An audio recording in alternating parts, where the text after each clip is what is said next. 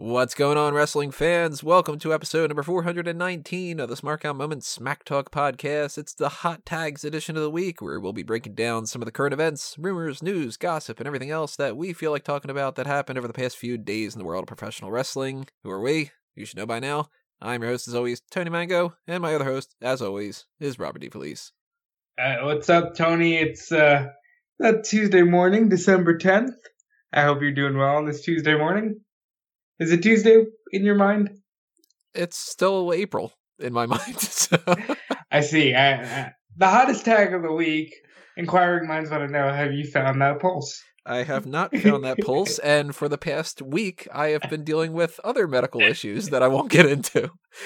Things that were at least scary for a little bit that I should have gone to the doctor, get it checked out. And I decided, no, I'm too busy. I'll just assume that it's okay.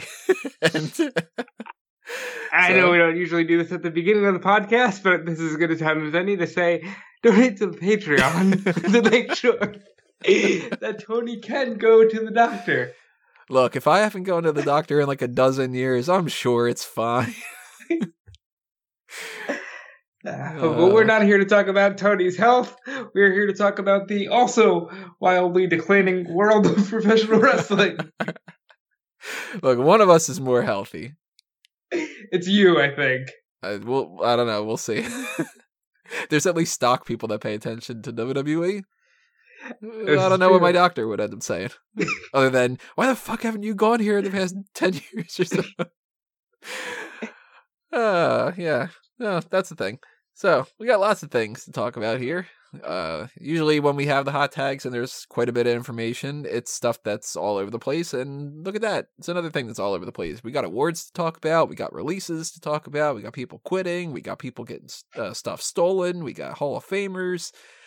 Really a wild ride you're in store for. So as always, I want you to drop your comments below. Tell us your thoughts on all these topics we were talking about. And obviously, if you are listening to us on the audio-only platforms, you can't leave a comment. So you should leave a star rating or whatever they have over there and hop on over to YouTube. Now, here's the thing.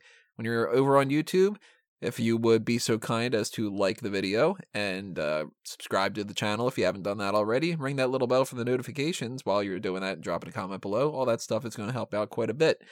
Now, if you are listening to the other types of platforms out there, there's a new one to the schedule, because not only can you listen to us on iTunes, Stitcher, Google Play, Google Podcasts, Spotify, Anchor, and many of the other things that are out there, but TuneIn finally decided to update it, so you can listen on TuneIn, which means that you can also listen to us on, like, your Echo and stuff like that, so that's pretty cool.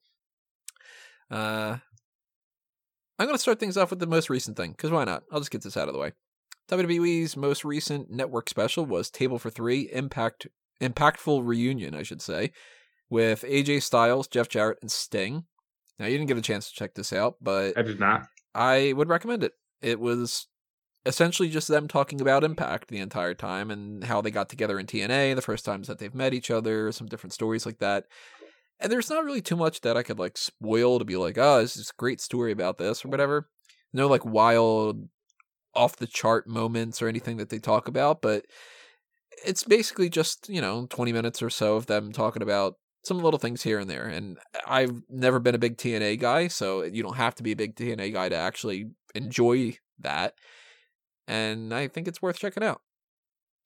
One thing in particular was that they showed a shot, like a photo of the Freedom Fighters, which was before they did the whole face paint for Warrior and Sting.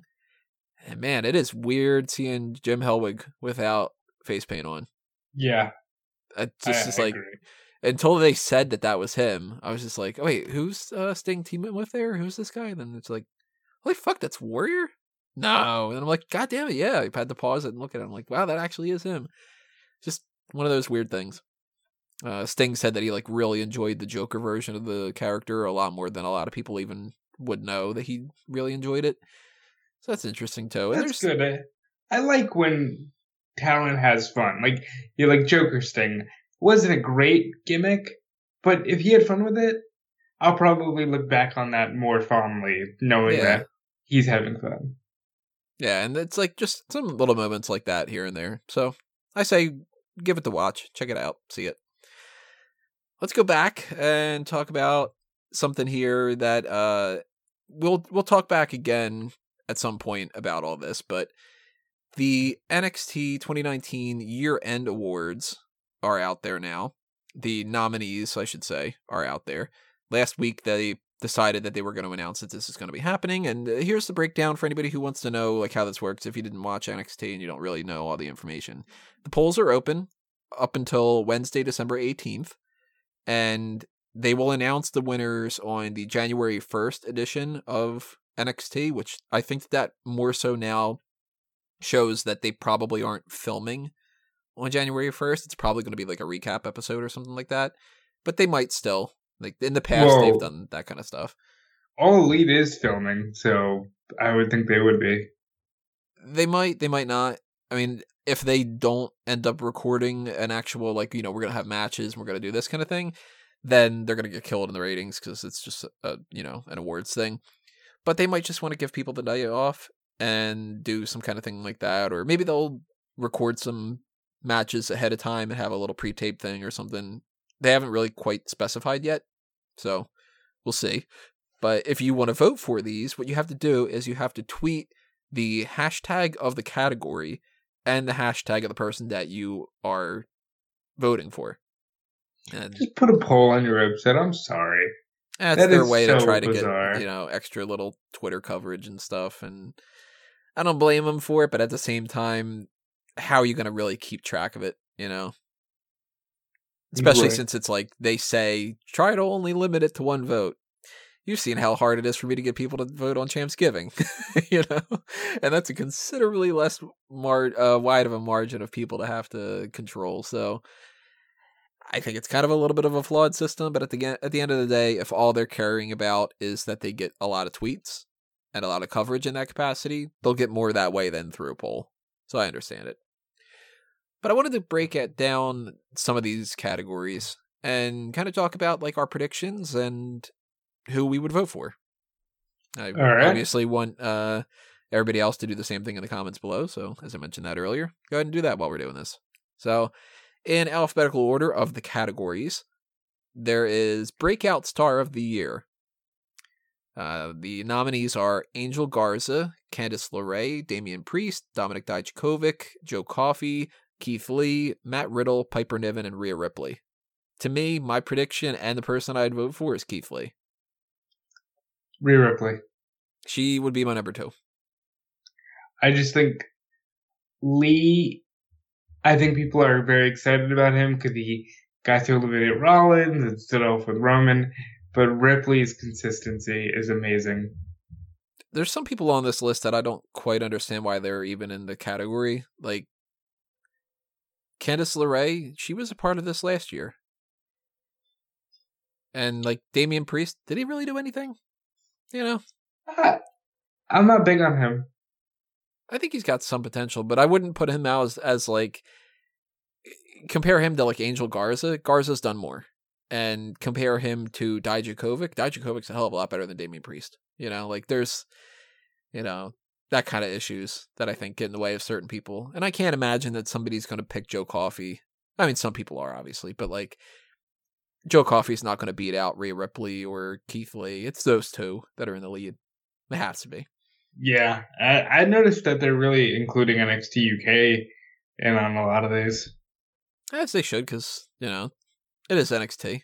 But I can't imagine anybody under any of these categories winning a category for NXT UK. There's not a single one of these that stands out to me as being like, well, they got a shot for this one. Even when it comes to like female competitor of the year. So those options are Bianca Belair, Io Shirai, Kaylee Ray, Rhea Ripley, Shayna Baszler, and Toni Storm. Look, I don't care if Kaylee Ray is the current champion right now. She is not beating out these other people. Yeah, there's no way. It's either Shayna Baszler for being totally dominant, or Rhea Ripley for getting a lot of momentum in the past month. It's going to be Rhea, but it should be Shayna. Shayna owned the division this year. Ripley didn't lose the title to Storm this year, did she? That was last year, wasn't it? No, that was this year. It was? It was in January. Oh, then that kind of doesn't even really count. That's basically last year. What? January is last year all the time, you know. That's how that works. Okay. Hey, if I still think it's March or February or whatever the hell it's in April. There you go. So I'm going back further. Hey, if it's still 1996 to me. Oh, yeah, wow. Rhea Ripley, Toni Storm, Kaylee Ray. Yeah, I'm looking at the title reigns for this year. Huh. So, yeah, Rhea Ripley was champion at earlier this year and kind of farted around for a while and didn't really do anything, and then ramped up the momentum towards the end of this year. So she's got a shot. Sadly, Bianca Belair didn't really accomplish all that much. She should have accomplished more. Io Shirai, she's had some great matches too, but I still can't see picking her over Ripley or Baszler. It's Ripley, but it should be Baszler. Future star of the year. No Cesaro Bononi on this one. Damn. Cesaro Bananas. But there I love Chiquita Banana. He's my guy. There is Bronson Reed, Cameron Grimes, Dakota Kai. I'm curious about that one since she's been well a part of NXT way before this year. Ilya Dragunov, which I'm getting more and more fond of his name, just the way that I keep hearing them pronounce it. Ilya Dragunov. I'm like, oh yeah, that's a fucking Bond villain. Isaiah Swerve Scott, Kushida, Tainara Kanchi, Tegan Nox, and Xia Li. All right, let's go through this. Tegan Nox is fantastic. Dakota Kai also fantastic. Xia Li is pretty good. Big fan of Xia Li. She went from, oh my god, why are you even employing her, to holy shit, and then she's been improving ever since then even more. So yeah, like she's got a bright future ahead of her. Wouldn't be my pick for this year. Tainara, no. Ilya Dragunov is pretty good. I like this match with Cesaro. Bronson Reed is my dude. I picked him 10th overall in our fantasy draft. Yeah, that was still weird. I like Bronson Reed. I think he's got some legs on him. I mean, he's a big, thick boy. You know, I can't wait to see him go to NXT UK and fight the big, strong boy, Tyler Bate. It's a battle of the boys.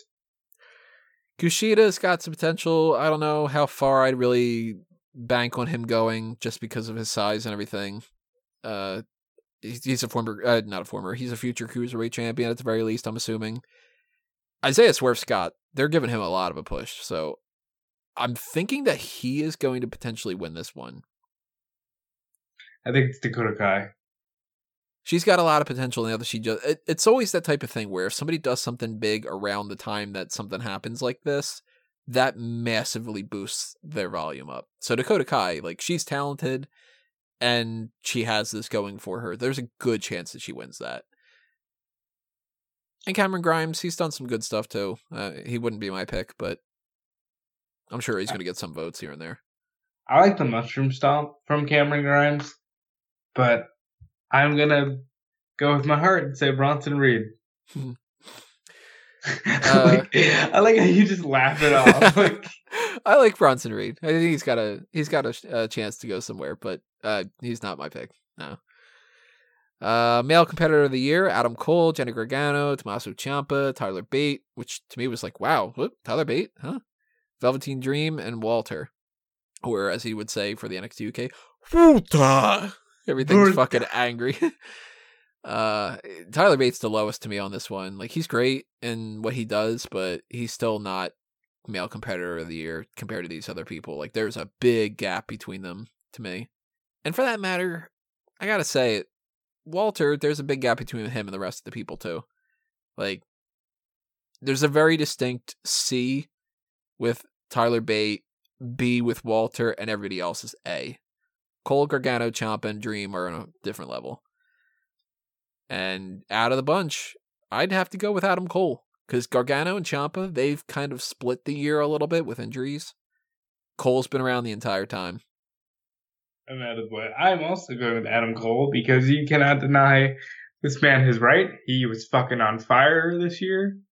He owned everything. He owned November.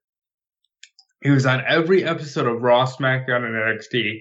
He's the only superstar in history, and you know they love that, I can say he was on every episode of Raw, SmackDown, and NXT in modern times. You know, I'm sure the weird NXT game show, there's plenty of them, but in modern times, it's just Adam Cole, and he's the man. And we've got NXT Match of the Year. There's a bunch of categories, options, nominees. It's Cole and Gargano at New York. You know what, though? I don't know if that's a guarantee, because Cole and Gargano at New York should definitely be one of the options, and I'm glad that it's on here. The Takeover Toronto one, though, that also has a lot of people that I'm sure they're going to kind of split. Wait, which one did they kill each other in? Like, which one? Both. Did they just not? But there was one where they just did not stop. There was a cage finish. So Adam Cole, by the way, just recognizing this, fell from the top of a cage twice through a table this year. I feel like what the issue here is, though, one match is Gargano, Cole, 2 out of 3 falls, NXT Championship match from TakeOver. The other one is Gargano, Cole, 2 out of 3 falls, NXT Championship match from TakeOver. So it's like, I got a feeling that most people, I mean, we're talking about, let's be honest, hate to run you guys down, but wrestling fans, not the brightest bulbs. You get people that tweet things to me all the time, or send me direct. I got a thing earlier, somebody asking me if I could make the Daniel Bryan replica belts and put those on the shelves. Excuse me? I'm like, I'm not WWE. So no, I can't. You know, like, if you get those people, they're not going to know the difference between the 2 out of 3 falls NXT title matches from TakeOver between the two same guys, you know? We're even trying to remember, like, well, which one's the one where you did? So okay, it's hard. Toronto was the one where they killed each other, because that was SummerSlam, right? Yeah. So Toronto would be my match of the year. And it's like, those are fantastic. And plenty of the other ones on this are fantastic, too. But because of that confusion, I think that people might go the Women's War Games match. It's going to be my random prediction. Nah. But I mean, Viking Raiders versus Kyle O'Reilly and Roderick Strong, amazing match. Lee Dijakovic on TV. I mean, I wrote up multiple articles about how those two kept stealing the show. There's plenty of matches that are just like, this match is fucking great, that match is great, that match is great, which is awesome. NXT Tag Team of the Year, Grizzled Young Veterans, South Wales Subculture, Street Profits, Undisputed Era, and Viking Raiders. It's got to be Undisputed Era. Yep. What else can you say? Listen, Viking Raiders are great. They've been on Raw since April. Street Profits were just hitting their stride when they were called up. Undisputed Era has owned the motherfucker since entering the game. So Undisputed Era all the way. Yeah, nobody's going Drake and Gibson. Nobody's going... I always have love for Mark Andrews and Flash Noel Gallagher. Love them. I think they're great. But, you know... Did you say Flash Mole Gallagher? I said Flash Noel Gallagher. And they said mole. I'm like, where the fuck's the mole coming in? He has a mole, Tony. Austin Powers 3? Yes. Oh, hey, Barry. What's up? Sorry. Right. God, this elephant just keeps coming in the room. Yeah. But yeah, it's got to be the Undisputed Era. Takeover of the year. You got Takeover. You got Takeover. You got. It's all the takeovers, including the NXT UK ones. I'm gonna guess Takeover. I'm going Elimination Chamber.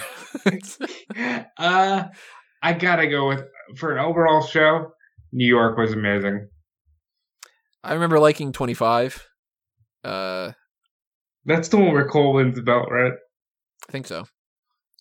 But I'm going with New York because the tag match with Vikings and Ricochet and Black, the Walter Pete Dunne match, and the Cole Gargano match. New York could definitely win that. At the very least, it's totally not going to be Blackpool or Cardiff. But to be fair, I think Walter versus Tyler Bate in Cardiff was a fantastic match that was swept under the rug because it went on the same time as CM Punk speaking at StarCast. But that was a great match. And Blackpool had some bangers too. Like the tag match at Blackpool and the Joe Coffey versus Pete Dunne match. Ridiculous. There is overall competitor of the year, which is the male and the female side of things. Adam Cole. Yep. And rivalry of the year. British Strong Style versus Imperium. Yeah, Adam Cole just wins. To me, British Strong Styles versus Imperium shouldn't even be on this list. They needed a token NXT UK feud. Yeah, to me, that's just kind of like, nah. Velveteen Dream versus Roderick Strong. Yeah. To be honest, I don't think it should be on the list either. Yeah, because this was a sad truth. The year came down to Cole and Gargano. Mm-hmm. Because what else is on there? I think it's like Baszler and Ripley's on there too, right? Baszler, Ripley, and Candice and EO. All right, none of those. No, it's Cole Gargano. It's Cole and Gargano. Mm. And it would have been Ciampa and Gargano again, but injuries prevented it. Yeah. So those are your options to vote for. Go ahead and vote while you can, because they shut the polls off on the 18th. So, you know, I'm going to throw out a wild one. Best NXT gear of the year. I'm going to go with Toronto and Johnny Gargano's Wolverine gear. Probably would go with something Velveteen Dream related, but I'm not sure offhand. He did the Mount this year. I might have that in my notes for best ring gear of the year for the Smart Out Moment end of the year awards. I'm not too sure yet. I don't have my list up. Which, by the way, that is happening pretty soon. And if you want to know what our schedule is, I'll quickly run that down. Next week, we are going to have the mailbag, and then that week after that is Christmas. And we're not going to record on Christmas. We're going to record earlier in the week, probably the 21st or the 22nd. And that's when we're going to do the Smarties. So we'll see about that. I haven't quite figured out exactly when I'm going to do that yet. And we'll kind of plan that out, and we'll do things accordingly and kind of hop around and post that stuff. So... Smarkies, yay. I better win co-host of the year again. Like, I'm on everything. Well, you have a lot less competition this year. There's been a lot less co-hosts. Let's see. Let's move on to another one that we got here. Let's talk about The New Day. The New Day have their podcast. They put the second episode out. And on this, the whole entire podcast was them running through these different ideas that had been pitched to them of potential names for the New Day stable. There's like 50 names on the list. We're not going to read them all out because obviously why would we read them all out? There are 51 names on this list. We should read them all out because they're just wild and amazing. But, you know, we got time to save. Let's put it this way. Let's read them quickly and stop at different ones if we want to. There's The Beat, the Tribe, which they... No, that would have been bad. They called that one out, and I was just like, oh, man, why... And yeah, for exact reasons. You don't do that, no. Perfect Harmony, Healing Through Harmony. I feel like if they were called Perfect Harmony, they would have been doing a Boyz II Men gimmick. A lot of these were music-based. And there was like the Sensations, which is very like much their person's like the Temptations and stuff, which is like they weren't really supposed to be musicians. Like, I don't know why these people thought that that was where they should go with. But they were supposed to be preachers, and that comes through in names such as Genesis, Revelation, Mason of Salvation, the Congregation. I'm not into those types of names. Like, I don't like... Okay, we're going to call ourselves Revelation. For that matter, like, I do not like the name The Undisputed Era. I don't like it either, but it's grown on me because they're so fucking good. I love the theme. I love the wrestlers that are in part of that. I even like the logo, but I don't like the name The Undisputed Era. I think that was like a quick brainstorm, and it stuck. Yeah. But I do like, out of this list, like, I mean, there's a lot that most of them I absolutely hate. Crusaders, Exodus, Redeem, Risen. What's up with the Amen? That one is the one that I liked the best. I actually liked the Amen. Out of all of them, probably the best. Because I was like, you know what? That could work. This only works if Woods changes his television name to Austin Creed, and he's the leader, and they're the Amen. like the X, it's got like the double entendre of X-Men and they're preachers, so amen. Uh-huh. And it's like, what does the A stand for? The A stands for like awesome. It stands for amazing. It stands for, this could have worked. I think it could have worked.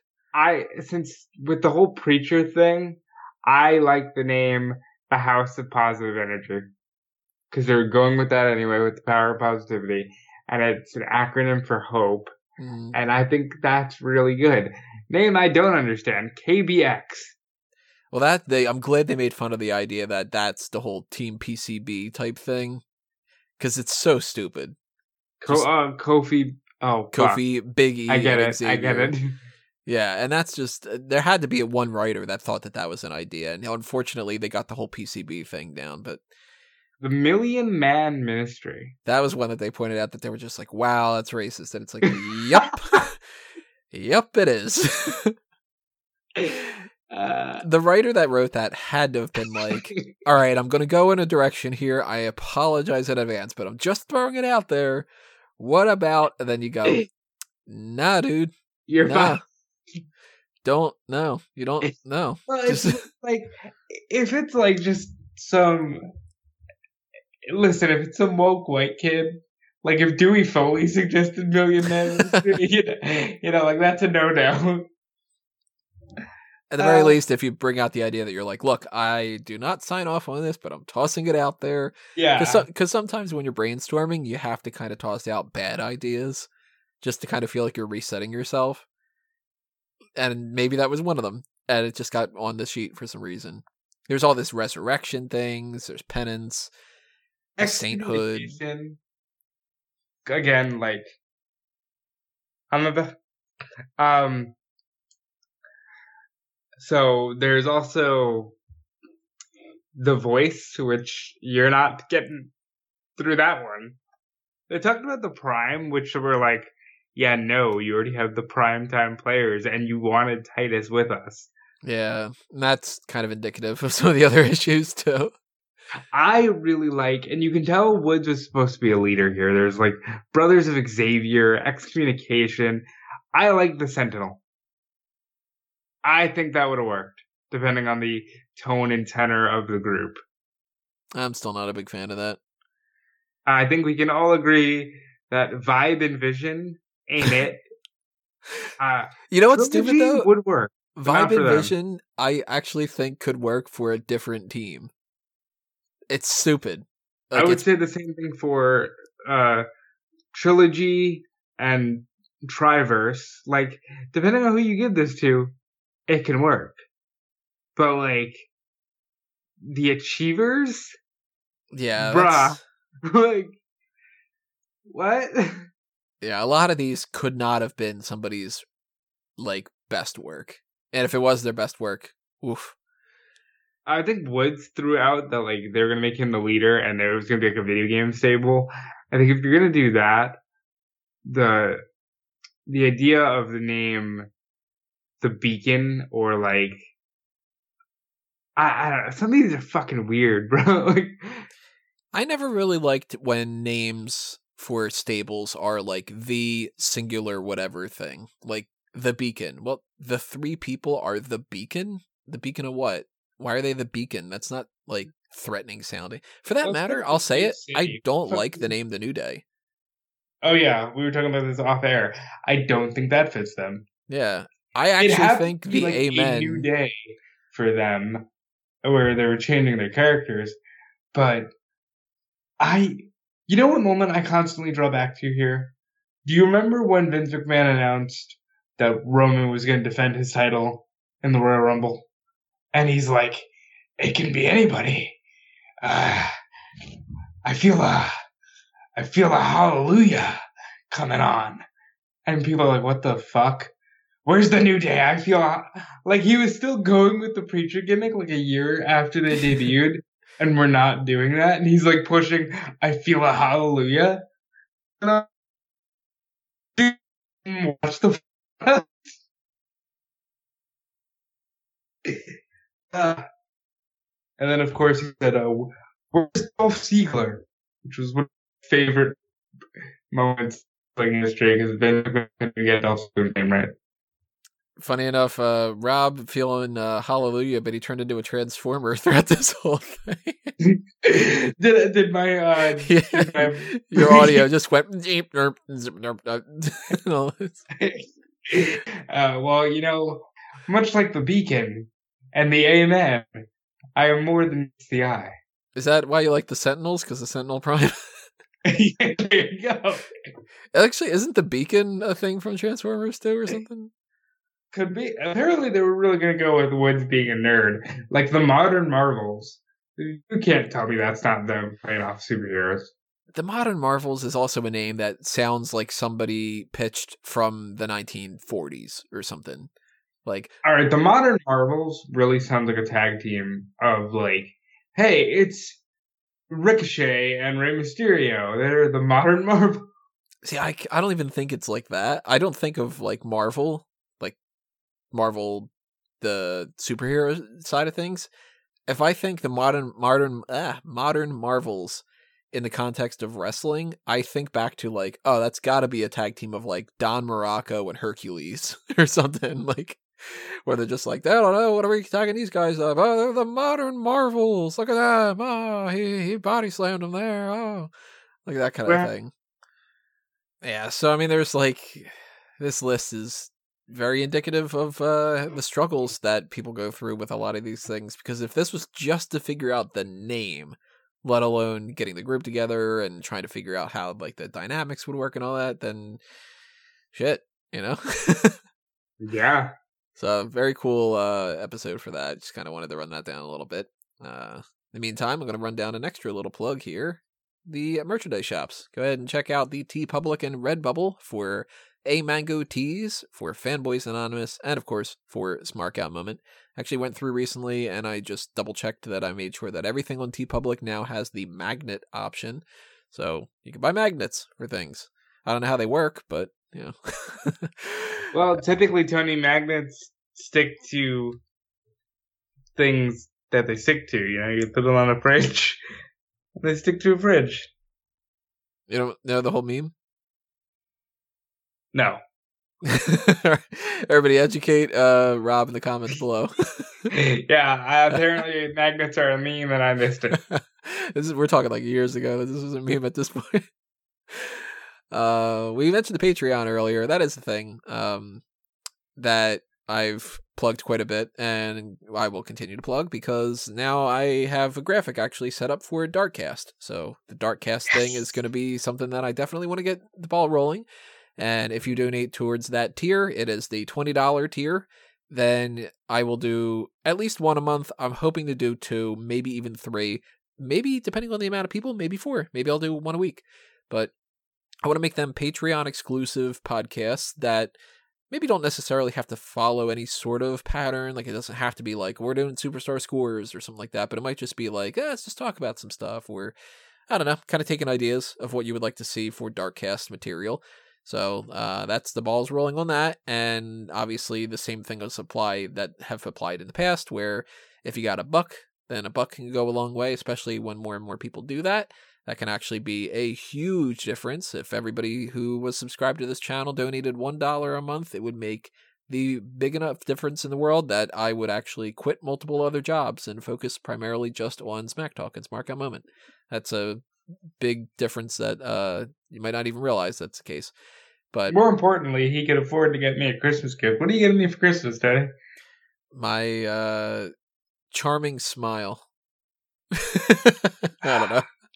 Fine, you know, it's a nice smile. I accept it.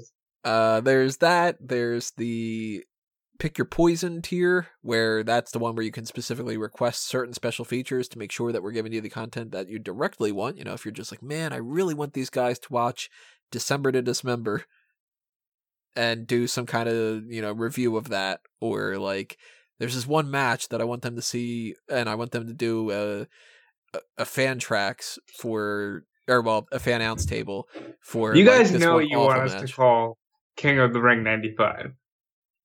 Mabel wins. Mabel. It's great. there's that. There's also the option for the Fanboys Anonymous material, because if you're donating towards the fanboy stuff, then obviously you could pick stuff for fanboys. Like Guest 5 in the past has done the reboot and Pokemon type thing. So there's fan tracks. You know, you want us to watch a movie that's, you know, a superhero movie or something like that, then cool, do that. Do a movie review. There's lots of different options, and we'll talk things out. If you do it, you just send me an email or something, and we'll figure it out. But yeah, donate to that, and we will do whatever it is that you're asking for, as long as it's within reason, and we can kind of sort all that stuff out. So Patreon. I want to do more Kevin Conroy Batman stuff, Guest 5. just throwing that out there. Totally never be opposed to that. Conroy is the Batman for me. Yes, he is. For that matter, just as far as something else that's on the horizon, and actually it's not on the horizon anymore, it's done. Claim to Fame. A new segment up on the website that you might not even be aware of, because it's not really like, you know, there's not like a spot for it on the website that stands out right now. But if you go on the nav bar, the little menu on the website, it's underneath the roster section. And Claim to Fame is something I had talked about quite a bit in the past, where it was the idea that I would take the roster and I would funnel that into this perspective of who would potentially get into the Hall of Fame based off of if they just retired today, that kind of a thing. So it's going to be a list that I change up every once in a while. And for the most part, it would be that I would take people from lower on the list and move them higher, because it's highly unlikely that people go like, oh, now they're not going to get into the Hall of Fame, you know, unless it's like, you know, a Chris Benoit situation or something. But hopefully that never fucking happens again.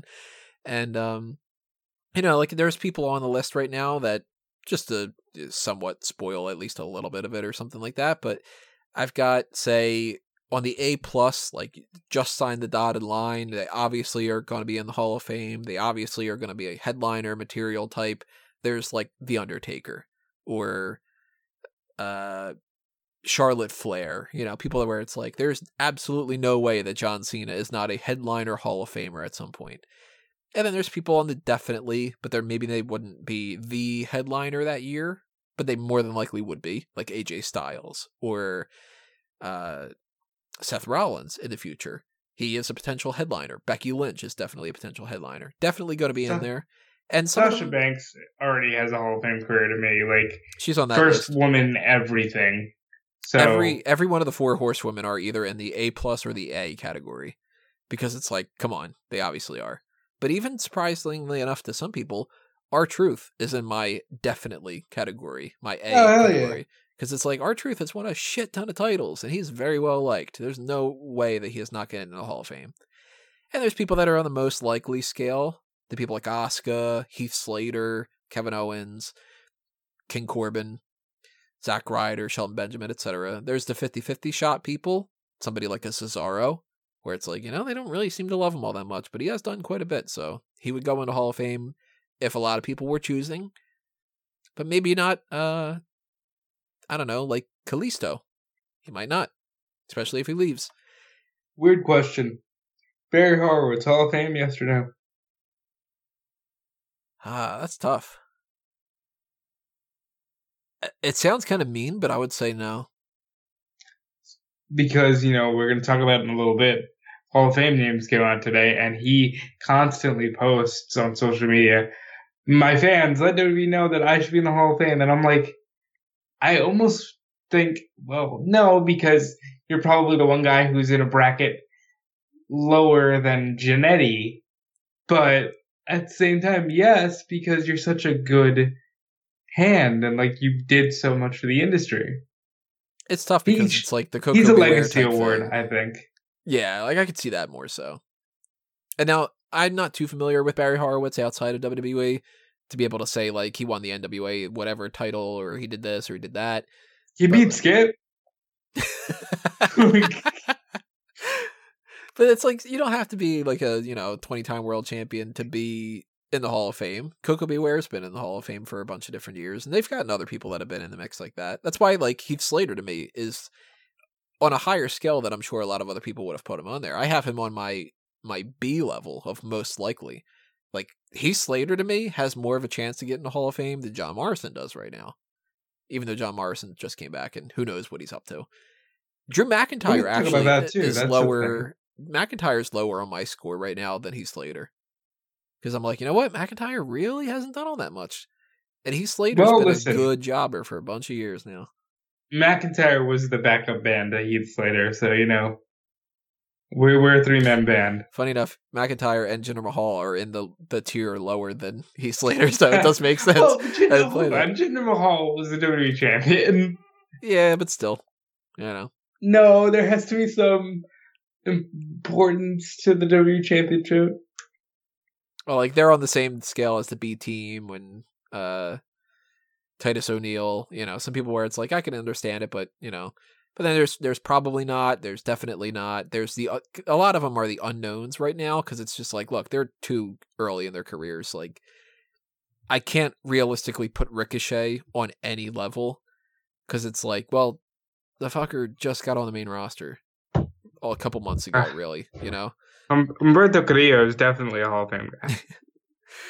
There's only a few people that are like, they're definitely not getting in there. Like, there's no way, like, Grand Metalik does based off of what he's accomplished or lack of accomplishments, and he's probably going to leave. So it's like, well, that's not going to go anywhere with Grand Metalik, you know?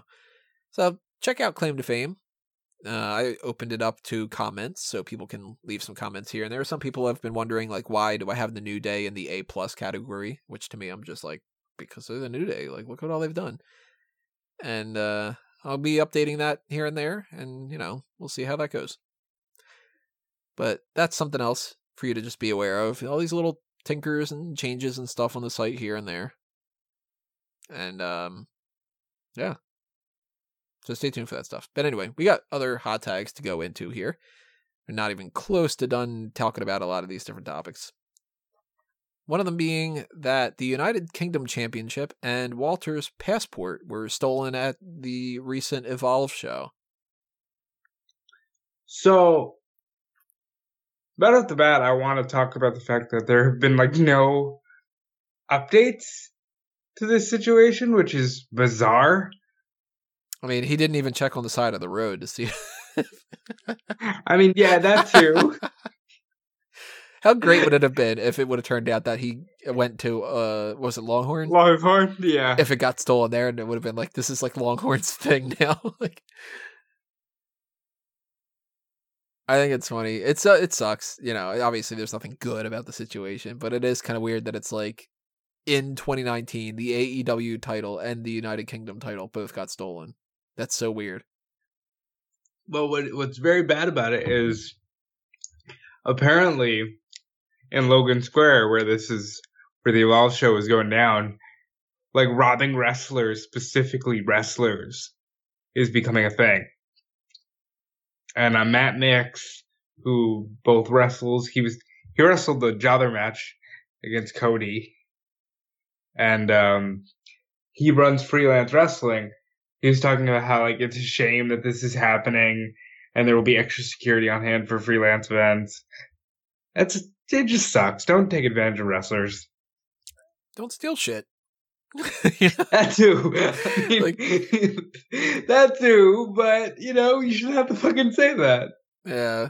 Yeah, I mean, I can justify stealing some things in certain contexts, you know, especially from, like, big corporations that are gouging the hell out of you, and if you can figure out a way to do something or whatever, like, I'm not gonna mince words and say that I've not used somebody's passwords on a streaming platform or something like that, where it's like, you know, yeah, I've downloaded torrents or something, you know, but, like, I mean, hey, government, Jesus, I haven't Christ, done you're gonna that. Be in jail tomorrow. Yeah, I would have been in jail a long time ago for plenty of other things, but tell me more. Well, they got an infirmary in jail too. Maybe I'll get checked out. So that sucks. Like, and his passport. Like, what are you stealing somebody's passport for? What the fuck? You know, don't be an ass. I can understand if you're the type of person who's stealing things for the wrong reasons to begin with, because obviously most people that are doing that are doing it for the wrong reasons anyway. But, like, that if, like, maybe you stole the title because you thought you could sell it, which you're stupid because you're not going to be able to. But you're going to steal somebody's passport? You can't do anything with that, you know? Yeah. It sucks. And it sucks that they got to buy a new title and they got to do all that kind of stuff. But, you know, one of those things. Hopefully he doesn't get any kind of heat on him, you know? Yeah. I would really hope not. It's kind of ridiculous if he does, because, I mean, what's he going to do? They stole his passport, too, which is fucking bullshit. And they stole stuff from, like, Timothy Thatcher as well. Fuck people. Yeah, people are the worst. And let's talk about, let's talk about Super ACH. Okay. You know, let me... It's should we preface it with the usual bullshit? Let's just go with this. This has become a very sad situation. It's clear that he's having an episode. And I don't feel guilty in saying that, as this motherfucker is clearly having an episode. Maybe I shouldn't call them an... that's just the way I talk. But, like... It was something that was called into question very early on. Yeah. And then it became obvious, and it just becomes more and more obvious, where it's just like, okay, now somebody needs to step in, and somebody needs to get him some help. He needs some help. This guy has something going on that is really putting a bane on his existence, and it's not doing him any favors. For you have loved ones with mental issues, right? And it's the type of thing that it's like, you know what? Like, you got to help people, you know? And his situation, for anybody who doesn't know what's going on, he was hired by MLW. And within, 2 days? The next day? Within 12 hours. He decides he quits wrestling entirely. And MLW's like, all right, if it makes him happy, you know, they kind of wash their hands. First of all, MLW is... a great rising organization. They get ACH. It's a big boom. They put him in the ring with Injustice, which is kind of like, honestly, a faction based on, hey, you know, we're getting mistreated in this promotion because we're African American. So I'm thinking, oh, this is a good fit. He's working opposite them, but you know he's got to do the turn. I'm booking this stuff in my head already, and then this shit comes out, and you're like, "Come on, man, just get off Twitter, just stop tweeting, do your bookings, have a good career. You're very talented." And he said something to the effect of like, "I'm actually gonna see if I can pull the tweets because I want to make sure I get this verbatim." But essentially, he's saying, I quit wrestling. Screw you, Marks. You know, I don't want to do this anymore. You made chasing my dream not fun. And then, he says, I think AEW is awesome, but I'm trying to read this properly. But me heart is being a WWE super, all caps, star, and becoming one of the absolute best ever to do it. So, I don't know. It's the type, like, that's like, well, then you did the complete opposite of heading in that direction, pal. You know, like... By the way, his Twitter account has since been hacked. Really? Like, first, unless he's just really off. Well, was that called into question with the bitty bitty boom boom thing? So that starts it. So that's right now. He's just posting. Right now, he's just posting Joker gifs, like from the most recent Joker movie. Yeah, it's just one of those things where we're seeing this downward spiral even more. His Twitter picture right now is Shad Gaspard, which we'll get to in a minute. With the, it's like, instead of there being tape over his mouth, it's the controversial George Miles logo over his mouth. Huh. And then, but before that, it was a picture of Jim Cornette wearing the George Miles t-shirt. What the hell? So people are thinking he's hacked. Right? It's all Joker. It is all Joker. I don't know, man. It's getting more and more concerning. Yeah. Like, it starts off as being like, wow, this is a weird thing, and then it goes into like, oh, what the hell, and then it becomes funny, and then it becomes like, all right, like, this isn't funny anymore, and then now it's like, this is kind of unsettling.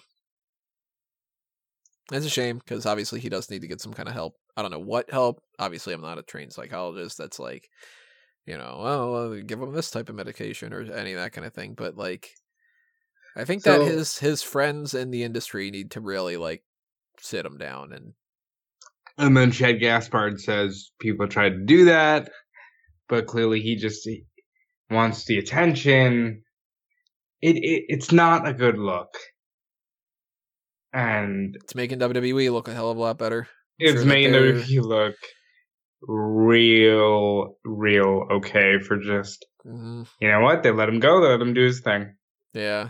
They kind of are getting out of this one. Wash their hands. Yep. Speaking of people getting out of WWE, though. Transition. WWE released 4 people this week. They officially let go Sin Cara, Luke Harper, Good. And The Ascension.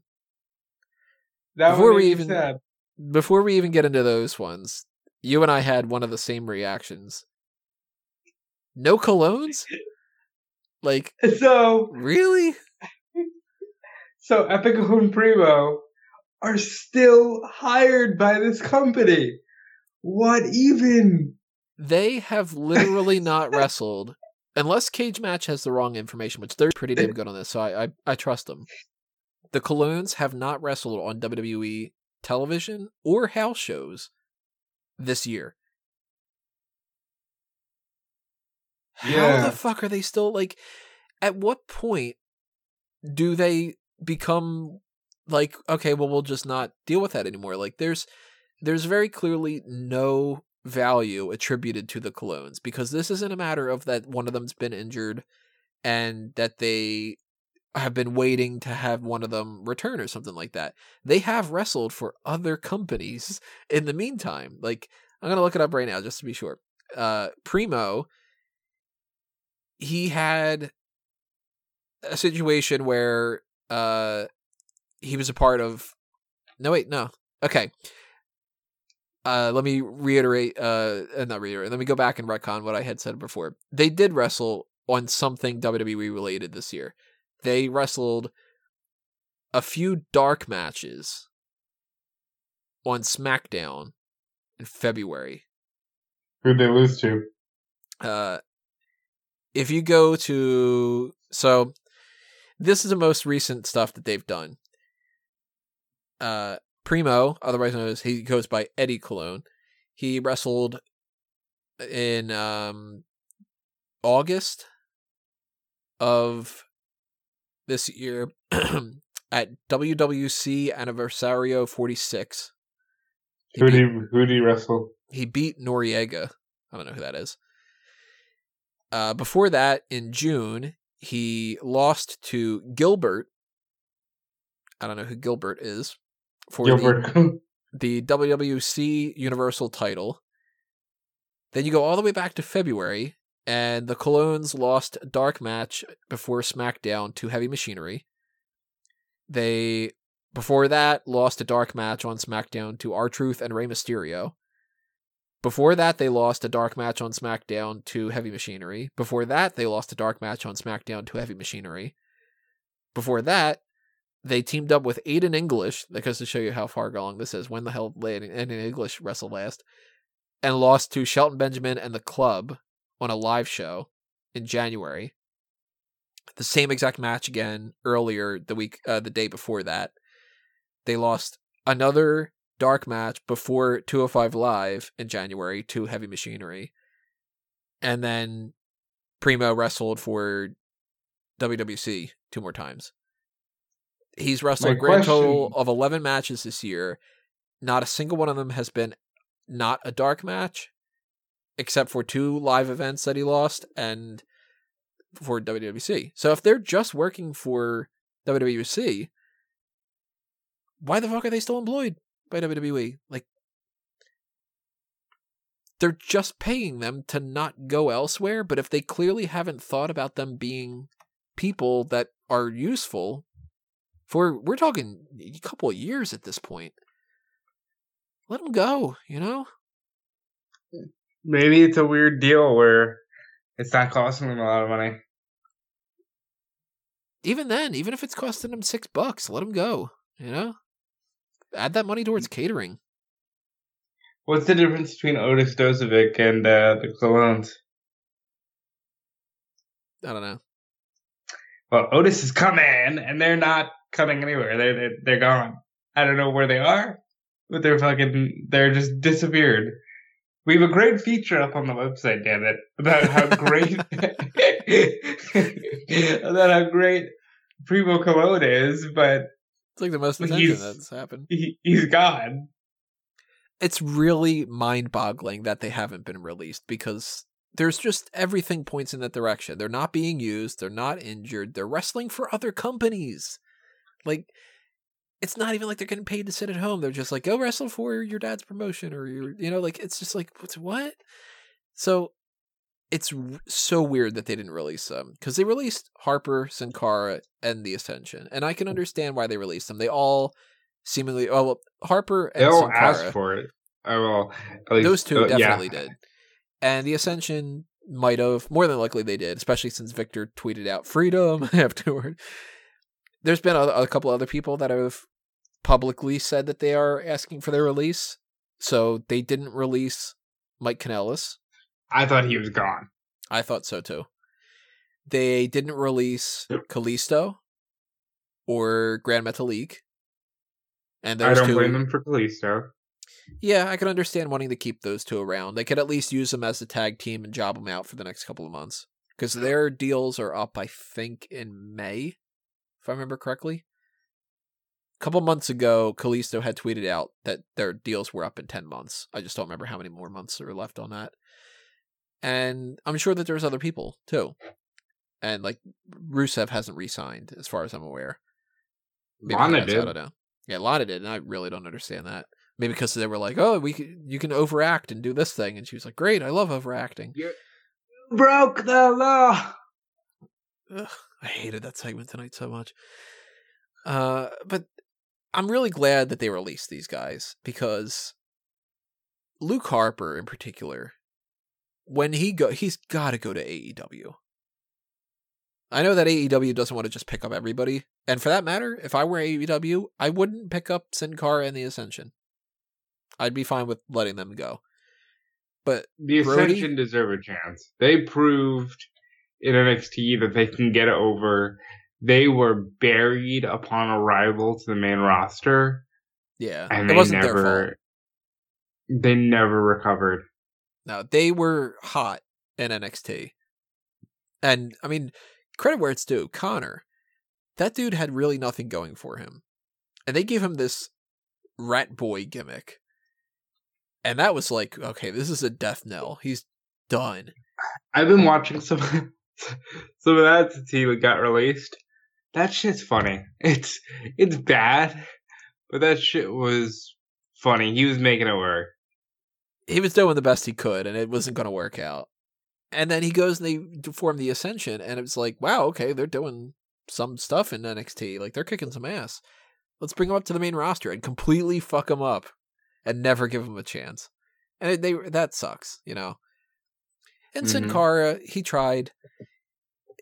I don't think that he was ever going to really go as far as they would have hoped, especially since they had two people trying to do that. But he's still got some stuff to give. So here's where I'd put them. I mean, of course, it depends on who's interested and who's going to potentially sign anywhere and what they want to do, too. Brody, Luke Harper, he goes to AEW. Sin Cara, if he's interested, because I'm hearing that he might be interested in MMA, he could go to Del Rio's thing. He's going to go to Combate Americas. That's where I'd like to see him go. Apparently they want him as a ring announcer, though, which is weird. Good. Yeah. Like, I expected that. Yeah. Very weird. And the Ascension, I'd say, you know what? Send those guys to, like, I don't know why. I got a feeling they would work better in Impact. No, because then they're doing a weird gimmick. I don't see them being like a big deal going over to AEW though. And I kind of get a feeling that MLW, I'm not too familiar with MLW's work, so that's another thing that it's like, you know, I'm not judging based off of the right criteria, but like, I would think that that would come off a little bit more like a demotion than going to Impact, where there's still like a little bit of that whole like, well, you know, I got this person, we're going to get the RVD, we're going to, you know, like that kind of thing. I think MLW is more so like, at least my impression of it is MLW is more like what Ring of Honor used to be, where you're training people to get to the next level. And if they go down to that, I think it's going to be like, okay, they're washed up, you know? I think MLW is fantastic. I think they are one of the better promotions outside of WWE or AEW right now. If not, listen, I'll be honest, I think it's WWE, AEW, probably Impact, then MLW, then Ring of Honor as far as in the States. Obviously, there's New Japan and AAA and stuff like that. But in the States, those are the big things, in my opinion. You know what? That'd be kind of cool if the Ascension went over to New Japan. They'd get over like $1 million. That'd be kind of cool. I'm hoping the best for all four. Because I do think all four of them didn't get quite the shake at the stick that they should have. But at the same time, I'm also going like, well, it's been a long time coming for the Ascension. Well, you listen, Luke Harper, you can't say didn't have a hell of a run. This dude wrestled Undertaker on pay-per-view. This guy was in the ring with The Rock. Like, he got to do things. His match with Dolph Ziggler, great ladder match for the Intercontinental title. Yeah, former Intercontinental and Tag Team Champion. So I still feel like he had more potential that they didn't want to tap into. And I still feel like he should have been repackaged. Like, when he came back... He was like a match away from the main event of WrestleMania 33 with Wyatt Norton. And people, myself included, wanted him to be in that. It was like, fucking give him that now. Like, do it. You know, I was rooting for that to be the type of thing where it was like, you know what, maybe they end up going with Harper. Maybe they give him the belt. Maybe he changes up his look a little bit. Maybe they, you know, like they could have done something there, and they didn't. And I think that was really the end game. That was just like, all right, that's the closest you're going to get. Fine. I don't want to be in this company anymore. And I don't blame them at all. The Bludgeon Brothers were good. And in retrospect, I'm not a big fan. I feel like it's kind of a weak version. Harper now. I mean, Rowan now. Like 2 months ago against Brian and Reigns. I thought that was good. Would you have thought that we'd be in a situation where currently in WWE, Luke Harper's gone. Bray Wyatt is playing a Mr. Rogers type character. Braun Strowman is one of like the most obvious baby faces. Yeah, but they're sleeping on him. And Eric Rowan's getting a push where he's carrying around something in a cage and wearing heavy metal t-shirts. He owns a victory over Roman Reigns on TV on a pay-per-view. Yeah. You can't take that away from him.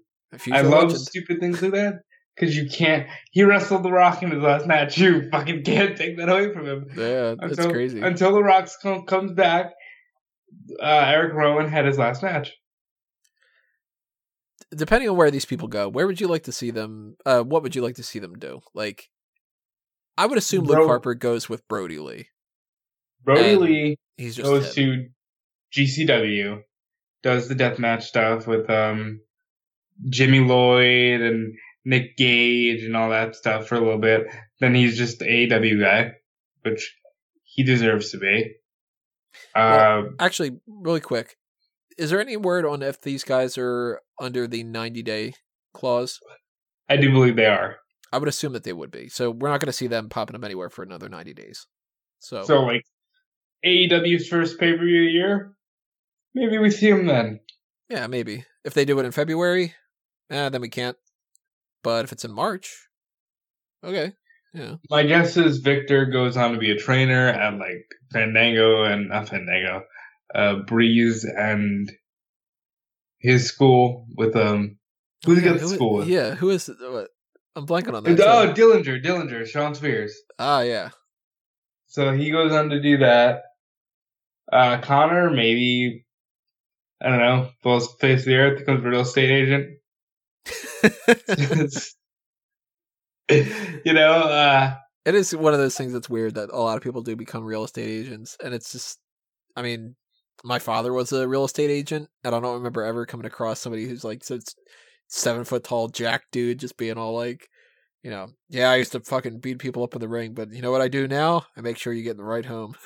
You know, well, there's weird shit. Like Mark Mero just is a motivational speaker now, which I just find funny because I think, okay, cut a motivational speech as Johnny B. Bad, please. Like full regalia, do it. You know, maybe that's what Connor does. Maybe he sells good homes to rats. Like, you know, it's God, who knows? What if he became a rat catcher? Some kind of like, you know, exterminator or something like that. And he's just he's back in WWE with a special weekly program on the network called Rat Boy Chases Rats. And he just goes like, I know that they like this type of cheese. Because I like this type of cheese. Don't sleep on the Gouda, folks. Yeah, and Sin Cara can do whatever he wants. CMLL, AAA, Nacion Lucha Libre, Combate Americas. Like, he's got it all open for him. What's Cara Seen doing in the Impact Zone? That's the best you could do. What else we got going on here? We got Hall of Famers. Actually, this is the last hot tag that I've got written down. Out of nowhere today. This is a lot earlier than they normally do. Talk about out of fucking nowhere. We get two things confirmed for the Hall of Fame.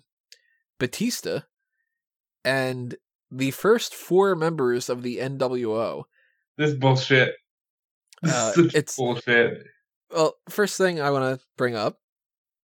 Really, right now, December 10th or December 9th at the time? I think they want those tickets to sell. They're going on sale Friday. Okay. All right. That's got to be it then.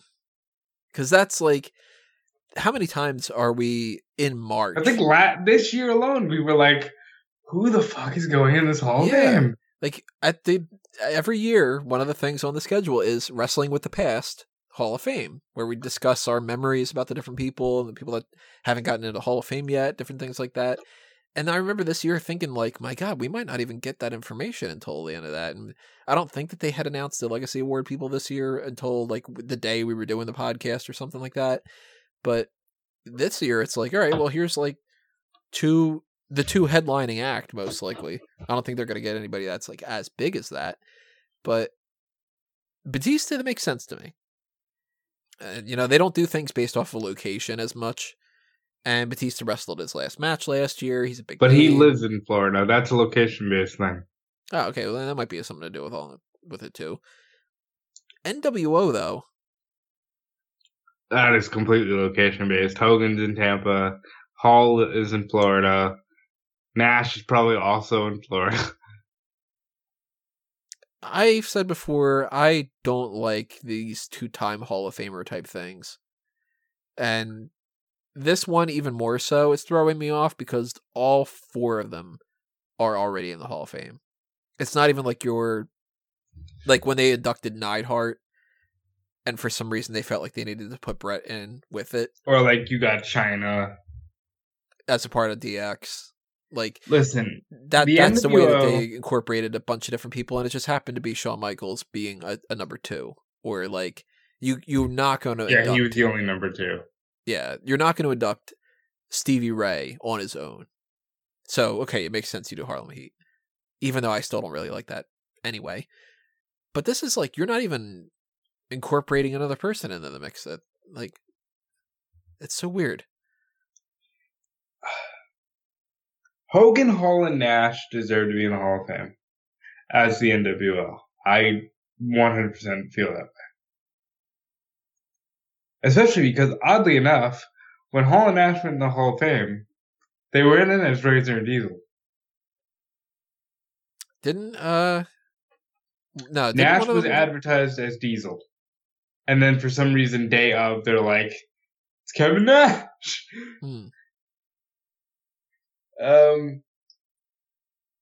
I don't think of X-Pac as being one of those guys. Like, let's dissect that. Okay. First of all, WWE missed a good chance to yell, we're making history here! Because Sean Waltman goes in back-to-back years. Very strange. Because they don't want it to just be Hogan, Hall, and Nash for some reason. But they also can't be bothered to go, and here's Buff Bagwell. The first four members, they're not. His name was literally Six. This isn't even like me being wrestling nerd guy. His name was literally Six. Because he was the sixth member of the NWO. The fourth was DiBiase. The fifth was Giant, Big right? Show. Yeah. Yeah, who should be in this, by the way.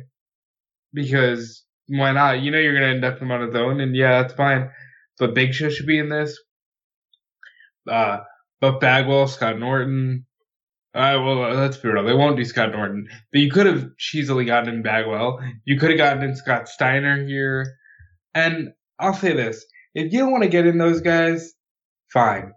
Take out Waltman, put in Eric Bischoff. Yeah. That should have been the four. Eric Bischoff deserves to go in as part of the NWO because literally it is the only thing in 83 weeks that they concede to going, that was good by Eric. NWO was good. That kicked our ass. That is the only thing they concede to. Eric should be going in with the NWO. And that would at least make the excuse of saying, okay, Bischoff is the one that you're inducting as the new guy, and we're just putting these extra people around him. And it's Hogan, Hall, and Nash, and you're not going to not want to hear them talk. It's such a strange idea to me, and that really makes it seem like it's like, all right, you're just, over these past couple of years, you're really trying to screw up that Hall of Fame thing. Because now it's... right down to the photo. You've seen the photo, right? That's part of the thumbnail for this. It's a fucking... the worst Photoshop. Like, it's clearly a picture of Hall, Nash, and Pac in WWE, and Hogan is, like, tacked onto the side. As though he's with them. Because it's like, oh, well, you know, Pac never took a photo with Hogan, I don't think. I don't like that they chose to throw him in there. Don't even put him in there. Let it be Hogan, Hall, and Nash. Let them talk for 5 minutes each about, hey, man, we changed the business, brother. And, you know, when you're NWO for life. And get out of there. And let Batista be the headliner. Because, I mean, maybe they don't want to induct Bischoff because they just fired him and all that stuff, but to me... that's more of a reason to induct him, bro. You brought him into your company and you let him go after a month because one show went down in the ratings. That is another thing, but, like, if they were open to that idea for any reason, which that Bischoff has nothing to do with this from what they've said so far, but, like, I would think that you could get around this by doing something by saying, like, hey, Eric Bischoff is going to be inducted, and the people who are going to induct him are Hogan, Hall, and Nash. And that way you get the star power without having to induct them a second time. Like, it's so weird to me. Like, by now we've had more than enough examples that it's clear that they're just going to do this going forward. So now it's like, all right, well, Triple H will get inducted as part of Evolution. Triple H will get inducted again as part of the Authority. Triple H. No, he hasn't gone in as Triple H yet. Maybe they'll do that. If they decide that they want to do like any tag team type thing, they're just going to do it over and over again. Michaels is going in 4 times because he's going in with Jay. I don't know. It wouldn't shock me if they didn't put them in. I think that's a little rude to Jannetty. I would like to see Michaels show up here and be like, oh, I was in the interview. I think that bit would be hysterical. Like, or Sting. Yeah, like Sting, or you get bogus Sting to show up for a night. I'm not a big fan of the whole NWO thing. I mean, I'm a big fan of NWO from when it happened, but I don't like the idea of that being into the Hall of Fame. I don't like anybody. Ric Flair should not be a two-time Hall of Famer. Shawn Michaels should not be a two-time Hall of Famer. They should not be two-time Hall of Famers. That's the way I see it. Batista said that he thinks that Finley should induct him. That's not what people would expect, but it's totally understandable. Who do you think should induct the NWO? Eric Bischoff. Eric Bischoff should be here. Yep. Which makes me think, okay, well, nobody's going to. If not him, then Sean and Hunter need to come out and talk for 5 minutes, put over their buddy, joke about Hogan, and get out of there. I don't even think they're going to do that. I think it's going to be a video package, and then they're going to come out. Because isn't that what happened with because DX? It's going to be like... Yes, but they got to do the whole bit where they're like, yeah, too sweet me. We did this. This is our thing. And then Hogan tries to do it. And it's like, no, fuck you. Fuck you. And he's like, fine, I'll just play the guitar. And then Kyle O'Reilly's like, God damn it. You can get the Undisputed Era to do it. Yeah, it's just a weird choice, but I'm glad that Batista's going in. He deserves it. And he should be the headliner. One of the best people... From the modern era, if you want to call it that? From that 2000, mid-2000s to, 10 years later, that kind of gap, like... That OVW4, man. Yeah. Like, he was a big fucking star. He won the title multiple times. He made a big career out of himself, and now he's a popular enough name that it's like, yeah, there's no reason why he shouldn't be inducted. Guardians of the Galaxy, man. Yeah. Stuber. Stuber. Never saw it. You brought James Gunn back to the Marvel Cinematic Universe. Yeah. All that much more reason to induct him. Curious what happens with Dana Brooke. Dana Brooke has been saying about that she needs to go shopping for the great outfit and all that other kind of stuff. There's a part of me that actually wants that to work out. You know what I mean? That's a real thing, right? They're doing it.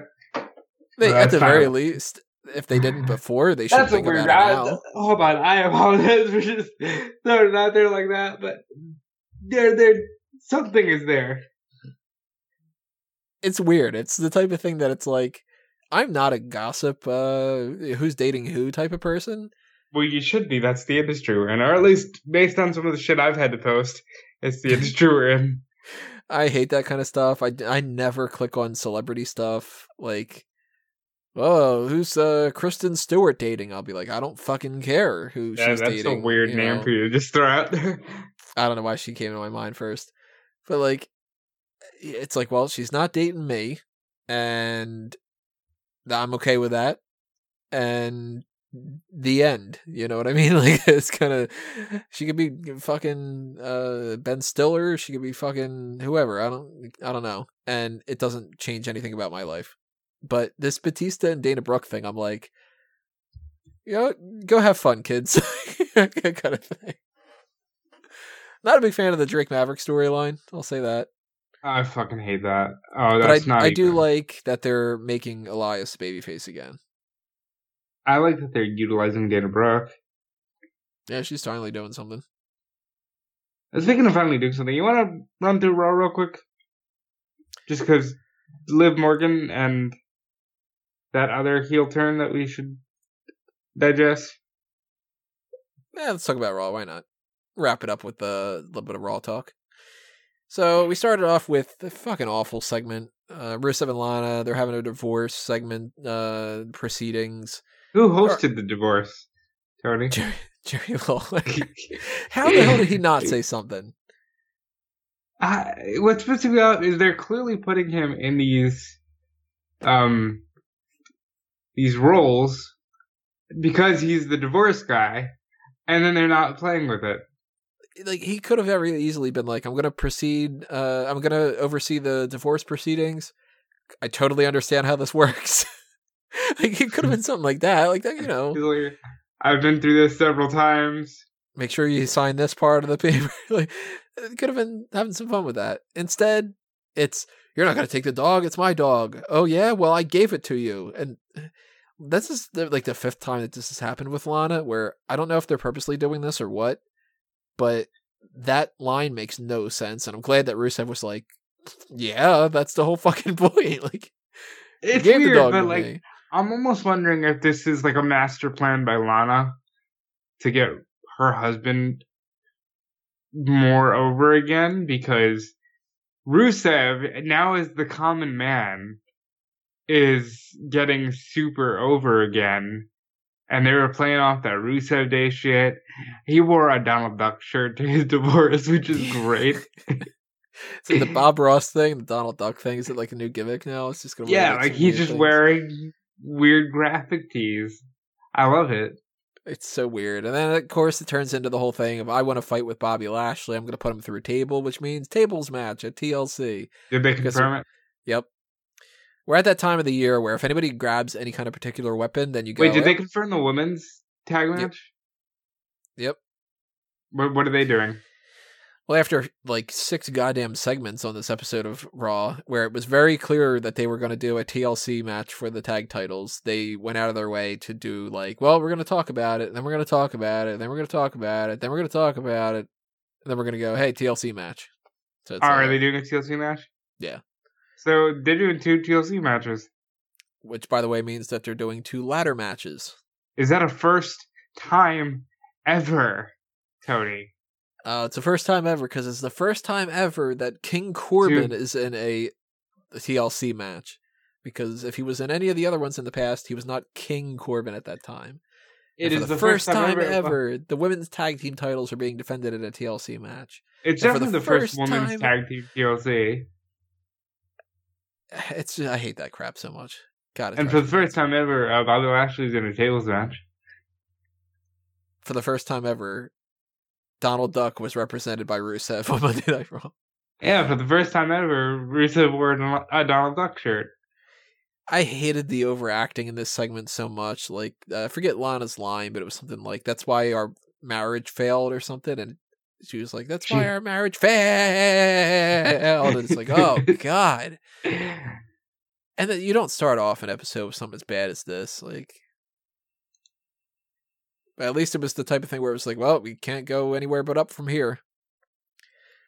And throughout the night, they did this a lot. They wasted a lot of time on this episode where it was like, let's just kind of track one storyline here and there. Like, there's like 7 segments with Kevin Owens, but the way to boil it down, if I can use my phrase, is Kevin Owens is like, yeah, I need to find AOP. And Rey Mysterio's like, yeah, I got a lead pipe. You want it? And he's like, cool. Fast forward. Seth Rollins is like, I'm actually a part of AOP. I like the reveal. All right. It's the type of thing where they dragged this out a little bit longer than I thought that they needed to. So that kind of bugs me. But they could have done it worse. I liked that. Actually, all of it, the part that I liked the best was Owens backstage with Mojo Rawley, where, I don't know why, Mojo Rawley's like, yeah, they went that way. Actually, they went that way. Actually, they went both ways. It's like, what the fuck is the matter with Mojo? But I love that Owen slaps him and he goes, you just went that way. I'm like, you know what? That's like an Austin type of thing. I like that they're doing that with Owens. This could have been Mania. And now I'm worried about what Rollins is going to do at Mania. Well, they're dragging this out. Owens gets taken out on a stretcher, which means that more than likely they wrote that out of TLC. So... you know the 2 weeks following TLC are going to be utterly pointless. I mean, they're going to do one thing on one of those shows to try to make it seem like it's not. So they'll probably have, like, the United States title change hands or something like that. But Other than that, they're going to drag their ass. So I'm assuming that they do this Kevin Owens and Seth Rollins thing all the way up until Royal Rumble. Yeah. But then, again, Mania, I'm like... heel Rollins seems like such a good fit for Punk. But I don't want to be that guy who's like, CM Punk return, confirmed, you know. But damn, it does seem like a good fit. If I look at the Raw roster right now, I really don't feel like there's a guaranteed thing for anybody. Like, not even fight Brock. Yeah, like who would fight Brock, you know? Which is weird, because the past few years it's been like nothing but a guarantee for Brock, where you're just like, yep, Brock versus Roman. Yep, Brock versus Goldberg. Yep, Brock versus Roman. You know, I'm hoping that it's Kevin Owens, and I'm hoping that he wins the title. But I've hoped that in the past and didn't get my wish. So I'm hoping, this is what I'm hoping at the very least happens. I mean, they might change everything and then the next day or something like that. But even though I think they're dragging out the Rollins thing a little bit longer than they need to, I think we're getting Rollins and Owens at Royal Rumble. And they seemed like they wanted to do McIntyre versus Orton, yet at the same time, they're also doing Styles and Orton. And I'm hoping that maybe if Lesnar needs to beat somebody at the Royal Rumble, it's Orton. That it's Orton, or that they set somebody else up well enough for it. And it's not that they sacrifice Owens. It's Orton. So here's my prediction. My 2:30 in the morning prediction on December 10th. It's Orton at the Rumble because it's set in stone. He's a baby face. You don't have to try hard. You can build it all literally around the RKO. And maybe Paul Heyman can do the, ladies and gentlemen, my name is Paul Heyman, and I'm here to expostulate the virtues of my client, who last time he was in the ring with the Viper, Randy Orton, beat him in 5 minutes, and the referee had to stop it because he beat the shit. You know, like, you can do that. Orton can just be like, yeah, but I'm going to RKO you, and place is going to go crazy. And that's a good Rumble match. Owens wins the Chamber, and it's Owens versus Brock at WrestleMania. I'd be totally cool with that. I'd be totally cool with Owens wins the Royal Rumble and fights Lesnar at WrestleMania. Roman Reigns is winning the Royal Rumble. I think that that's the case too. But I would also throw out the idea that if they... I hate this Rusev storyline, but if they play their cards right... No. Maybe they could do Rusev versus Lesnar. No. You're not at WrestleMania. Tell me that Bobby Lashley making out with Lana led to Rusev versus Brock Lesnar at Royal Rumble. Anywhere, like it could be like, because there's not a whole lot of people. Like, you've already done the Rey Mysterio thing. I don't think that they're going to build up Ricochet enough or Aleister Black enough. So it's got to be Rusev or Randy Orton or Kevin Owens. That's really the only options. But given for those real options, though, all jokes aside, Bobby Lashley is right there. How have we not done this match? Yeah. So I don't know about that. Maybe they even make that a triple threat. I don't know. That seems like it's a mistake, but I'm getting worried more and more that they don't have a game plan for anything at all at this point, except for maybe that they're tossing around the idea that McIntyre and Orton fight at Mania. And that's why they pushed off and they put that off on the side. That's so lame. I think that might happen. He's really becoming like 7 foot tall Dolph Ziggler. Yeah. Sorry, Callum. I can hear Callum's blood boiling, but I mean that in the sense of like, he's doing the whole, it should have been me. It should be me. I think he even said to him, Randy Orton, you've had 93 titles. It should be me on an episode of Raw recently. Yeah, that's when Orton said, what are you mad because I'm bigger than you? I like Orton when he's being an ass. Orton's very good at being a dick. But they're definitely just sort of throwing McIntyre out there with nothing right now. He beat the crap out of Tozawa. He beat the crap out of Matt Hardy this week. They're just dragging that. So I feel like that's why they wanted to set that tone for the Randy Orton thing, and I think that they're going to come back to that around WrestleMania time, with or without something like the United States title, because it could be something like that. But the Styles thing seems to be like, in the meantime, Styles and Orton are going to be a part of something, yet they didn't bother to set up anybody else for Rey Mysterio to fight at TLC. TLC's looking really weird, and we're going to get into that when we talk a little bit later on this week with the predictions and stuff, but that was the thing that happened tonight. The Viking Raiders put out an open challenge. Street Profits answered the call, lost a match. That's what it was. Aleister Black beat Akira Tozawa. We started this thing with Humberto Carrillo and Andrade. No idea what they were saying in Spanish. I'm down with that. I don't care. I've said before, I'm not a big on Carrillo. Why? Doesn't see anything in him, really. That's fair. I mean, he's a little bland on the personality side, but he's very good in the ring. Even in the ring, I don't see anything that makes me go like, wow, it's just sort of like, all right, he's good. It's good. Well, everybody else is fine. Like, Owen Wilson's going, wow. If that was the case, I'd be like, wow. It's fantastic. Wow. Buddy Murphy beat Zack Ryder. Becky Lynch. So here's the thing with the whole Kabuki Warriors and stuff. It was like, Charlotte asks Becky, hey, you want to team up? Becky goes, nah, I'd rather fight him on my own. Just the way that Flair had done. Becky beats the Kabuki Warriors by DQ because they use a steel chair and a table because it's December. And you got to set up a stupid TLC event. And then backstage, Lynch is like, all right, yeah, you're right. And then the Kabuki Warriors attack Flair. And then... with a ladder this time.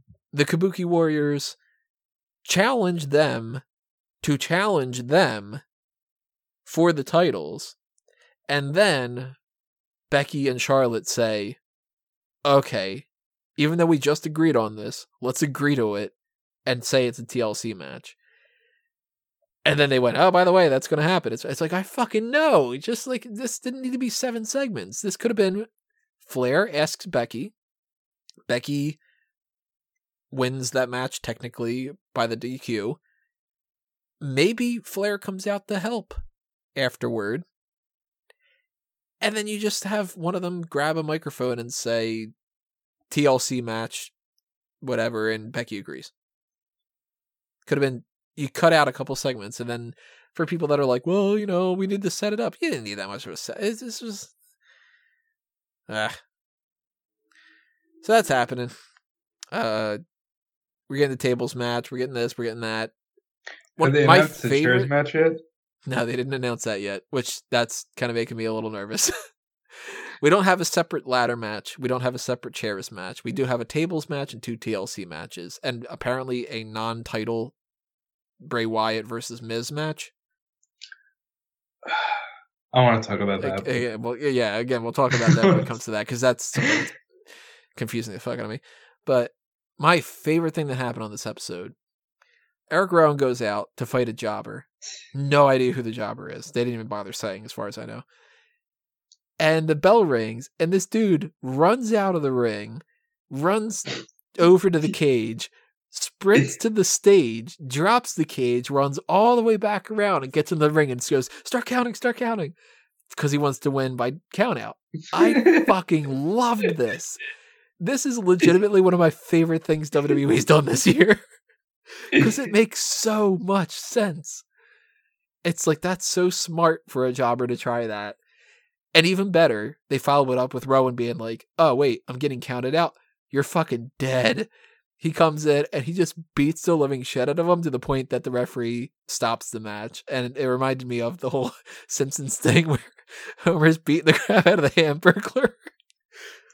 And he's like, stop, he's already dead. It reminds me of like early Strowman when people were like, "I like big sweaty men," and he just beat the crap out of these jobbers. And like James Ellsworth shows up. I like jobbers. So good. I like jobbers. It can be so fun, you know. And this was fucking fun. I loved this. And you're not sacrificing your roster. Imagine that. Now it's a shame I don't know who the jobber is to be like, oh, this dude, like that was so cool that he did that. I don't know if it was his idea or let's see where they were. They were Greenville, South Carolina. So I wouldn't know. Nah, no idea. And we have a parody of the Saturday Night Live weekend update with the Street Profits. I wonder if that's going to be a thing going forward. And our main event is AJ Styles and Rey Mysterio for the United States Championship. And it ends at 11 o'clock. They ran out of time and they rushed and the pinfall happens and they immediately cut off the feed. With Randy Orton doing like his faces. Because Randy Orton as a babyface is a pure meme gold mine. Who winks at people. And who makes jerk-off hand motions. Yeah, that's fucking amazing. I like Randy. You know, I didn't hate Raw. You know? I didn't like it.